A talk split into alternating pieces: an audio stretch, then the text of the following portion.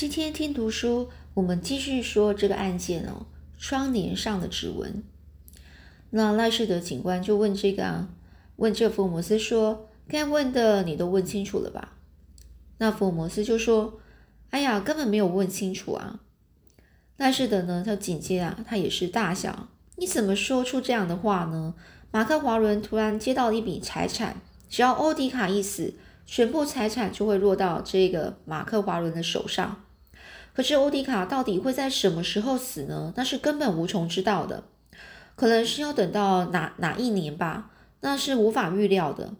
那个天外飞来的幸运，就使得这个马克华伦全身都发了起来，心里更是慌乱了。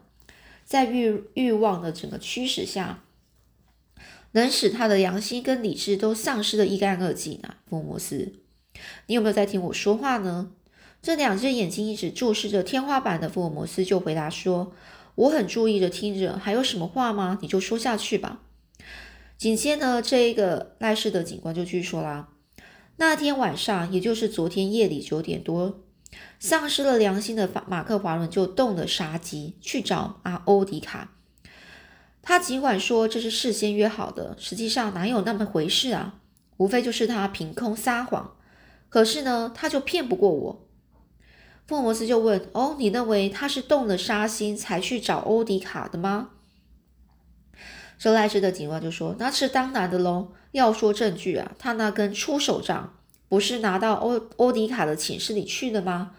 我就是在没有人在场的寝室里发现了那根血迹斑斑的手杖的。”福尔摩斯就说：“嗯，说的很有道理。那还有呢？”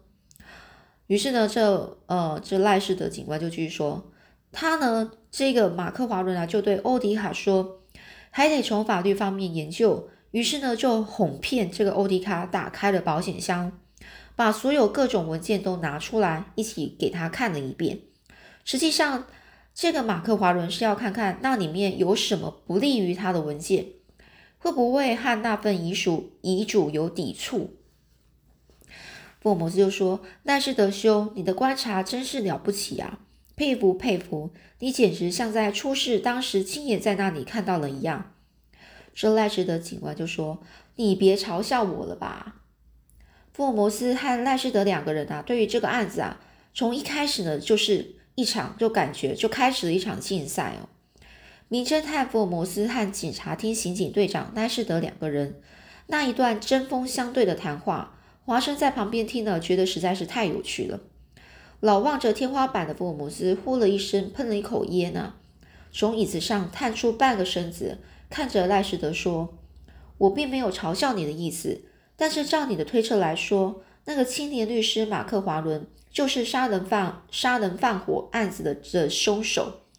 可是刚写好遗嘱的当天晚上，立刻动手杀人。”这不是反而使他自己逃不掉罪嫌吗？哦，我不相信他会做出这样冒失的事来。这一点你的看法如何呢？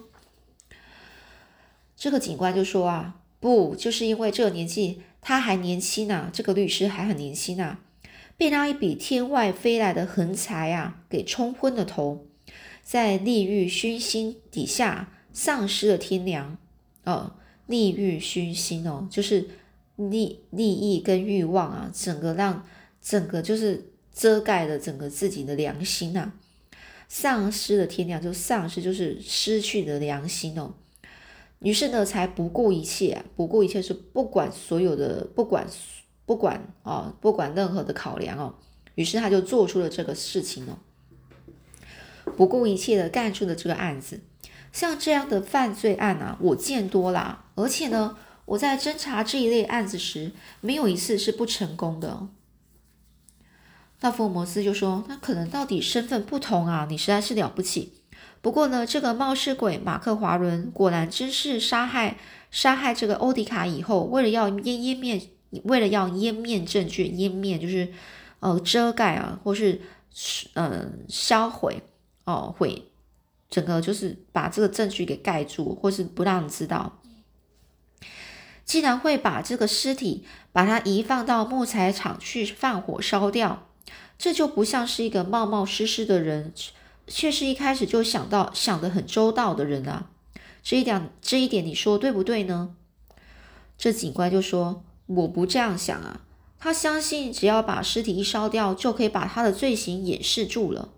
可见他是一个很冒失的人。”福尔摩斯又说：“嗯，他会想到消失面积去掩盖自己的罪行啊，却又把那根手杖留在现场，好像在告诉别人我是凶手，这不是很奇怪吗？这一点你怎么说呢？”哦，那这一个福尔摩斯，呃，这个戴氏的警官就说啊，一点也不奇怪，这个冒失的马克华伦呢，闯下了杀人放火的大祸之后，立刻害怕起来啦。觉得非赶紧逃走不可，在木柴场上放起火来之后，火很快就烧起来。这时他已经不愿意再回到屋内去，因为一进去就会引起别人的怀疑。什么手杖不手杖的，他早就忘了干干净净，便从木材场上拔脚拔腿逃走，拔脚逃走就拔腿。不过呢，如果在路上走动，与一定会引起人们的怀疑。于是他就走进附近一家旅馆躲了起来。我这个推测，你认为怎么样呢？福尔摩斯啊就说啊，真不愧是料事如神的大侦探。这赖氏的警官就说：“你就别开我玩笑了，华生医生，你说我的推测对吗？”这华生就说啊：“说句老实话，我一无所知啊，我不知道马克华伦到底是不是真凶啊。”用不着再说什么真凶假凶啊！这个案子的凶手就一定就是他，啊福尔摩斯先生。听你说话的语气，好像不相信马克华伦是这样的这案子的凶犯呢，凶手啊！你有什么不相信他是凶手的理由吗？有的话，不妨说出来给我听听吧。这福尔摩斯就说：“你要我说出来，至少可以搬出半打以上的理由。”这这个警官呢，就说什么半打？哎呀，那你就说来听听嘛。福尔摩斯就说了，例如啊，深夜十一点左右，有个流浪汉打算今夜在这木厂木材厂里过夜，于是从欧迪卡欧迪卡的屋后路上走过去。他在无意中向路边窗口的窗帘缝隙向里面看的时候，就看到这家主人的模样，把好像。好些好像很重要文件摆放在桌子上，跟一个年轻人正在那里悄悄的说话，可是说话的声音在屋外根本听不到的。这时候呢，这另外一个人就说啊：“你的话可真像从现场看到的似的，先生的侦探眼力实在使我佩服至至啊！你说的那个流浪汉后来怎么样了呢？”这个可能是警官说的哦。这福尔摩斯就说，他站在窗外，偷偷的向屋内到处看时，一定看到那个开着门的保险箱，里面好像装满了黄金、宝石之类的珍贵东西。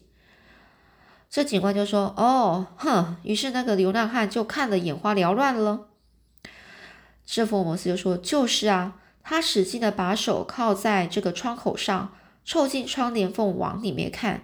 到了后来。”看到屋里的那两个人已经把事情处理好，那个青年向主人告辞，由屋后走了出去，主人也跟在后面送了出去。而于是呢，这个流浪汉觉得这是个好机会，就去推撞推撞了一下窗子，果真啊，窗窗子上的铁钩没有勾上，那窗子就轻轻的被拉开了。再一看，那个保险箱正好打开着，他就一个翻身就跳进屋子里去。福尔摩斯就把他自己的想象就这样详细的说了出来。这华生呢，半信半疑的听着，一面拿出侦探手册，从头到尾把这段话仔细的记下来。那张脸活像全尸狗的这个赖氏的警官啊，从鼻孔里哼了一声呢，停了一会儿，又问福尔摩斯说：“哼，那个跳进窗子里去的这个流浪汉，到来后来怎么样了呢？”福尔摩斯就继续说。那个人啊，一踏进屋里去，就走到保险箱前面啊，伸手就到里面开始去摸啊，摸一下才知道里面根本没有什么值钱的金银财宝，于是就急忙的去看桌子上的文件，想不到这时候主人就从外面走进来了，于是那个流浪汉就算想逃也无路可逃，大概就这样展开了一场争斗吧。哦，这个警官就这样接着这个福尔摩斯的话。福尔摩斯又说了：“一点也不错，那个人呢抢过那根粗粗的手杖，才几下子就把主人啊给打死了。他把尸体从窗口拖了出去，一直拖到木材行、木木材厂哦，然后把这个尸体藏在木场堆里，放起一一把火就逃走了。我这个判断，你看怎么样呢？赖士德从椅子上站起来就说：“我看今天福尔摩斯先生的判断和平常大不相同，好像有点离谱诶。”然后就开始大笑啊。先生，如果他招供了，你怎么样说啊？就是你怎么说啊？如果那个马克华伦啊，他承认是他是凶手，那你怎么说啊？这福尔摩斯就说：“如果真的是那样的话，我一定竖起白旗向你投降。”这警官呢就觉得说，就说啊。那我真觉得高兴呢，福尔摩斯先生竟然会竖起白旗来向我投降啊！华生医生，福尔摩斯先生如果真的失败向我投降的话，你要不要把这个案子的经过发表出来呢？这这华生就说，如果这个福尔摩斯失败了，那我想也用不着包包庇他，当然也要老老老实实的写下来呀。这警官就很开心啊，就说好极啦，那就请你老实不客气的写下来。我啊，赖士德已经在福尔摩斯面前丢过不少次面子哦，这一次啊，可要挽回我的名誉了，哈哈哈！于是呢，他就大笑完之后，就转身离去离开了。这华生就说：“哦，我看这次这次警官很有自信哎。”那这这个呢？这个时候，这华生就对福尔摩斯这样说啊，接着又问这福尔摩斯说：“不过，你真有把握断定马克华伦不是本案的凶？”真呃真凶啊，就是真的凶手吗？你到底有没有自信呢？这华生这样问啊，福尔摩斯却回答他说：“这种事情我怎么敢说一定有自信呢？”这华生就很疑惑啊，哎，那你不是说过有本领说出半打以上的理由吗？福尔摩斯就说：“不管我说出多少理由，那无非都是想象啊，这种无凭无据的话怎么能够算数啊？”这华生就说啊。这样说，那我反是反而是替你担心了。你刚才说的那个流浪汉，我就觉得不不太可靠，简直就是你自己捏造出来的。这福尔摩斯就说：“那当然是捏造的啊。”这这个华生就说：“啊，这不是糟了吗？你这样随便就跟赖士德唱反调，到后来就只能等着举手投降，那可真的是不不需要这样啊。”福尔摩斯就说。你的话很对耶，开始的时候我其实就只是给想要给他开玩笑，但后来看他那样认真的争辩起来，我就认真的反驳他了。于是呢，这个华生就问啊，请你说句老实话吧，在你看来，马克华伦到底是不是真的凶手呢？还是他跟这个案子根本就无关呢？这福尔摩斯就说这一点啊，我还没有把实际情形弄清楚，所以我也感到有点麻烦啊，这麻烦还真不小诶。这华生就说：“讨厌极了，真是讨厌啊！果真要我写什么名侦探福尔摩斯失败记了，我实在无法无法下笔诶。啊，这个这个福尔摩斯就说：“既然失败了，那有什么办法好想呢？只有只有写下去啊！”哦，这华生就说：“与其说这种泄气的话，还不如……”早一点到欧迪卡被杀的现场去看看，说不定有什么新的发现可以打败赖士德。真的这样的话，那有多痛快啊！哦，那福尔摩斯说：“新发现吗？不过去看现场还不如去看马克华伦的父母，把侦探路线更进一步的扩展开来。因为我听马克华伦说过，欧迪卡跟他的父母亲很早就认识啊。从这一点，我可能找出点东西来。”哦，福尔摩斯脸上立刻露出一股生气啊，然后跟着兴奋起来这，决定去看马克华伦的父母啊。他这条侦探路线，赖士德不会想到吧？不过，到底能不能有所发现呢？真真要向这个赖世德投降的话，连这个华生自己也是不太甘心啊，不太甘心的，不太甘心，就是就不甘心、不甘愿的意思哦。于是呢，华生跟福尔摩斯一起就坐在车子里。一路上还是很替福尔摩斯啊担心哦，这华呃这个华生还是替福尔摩斯担心这些事啊。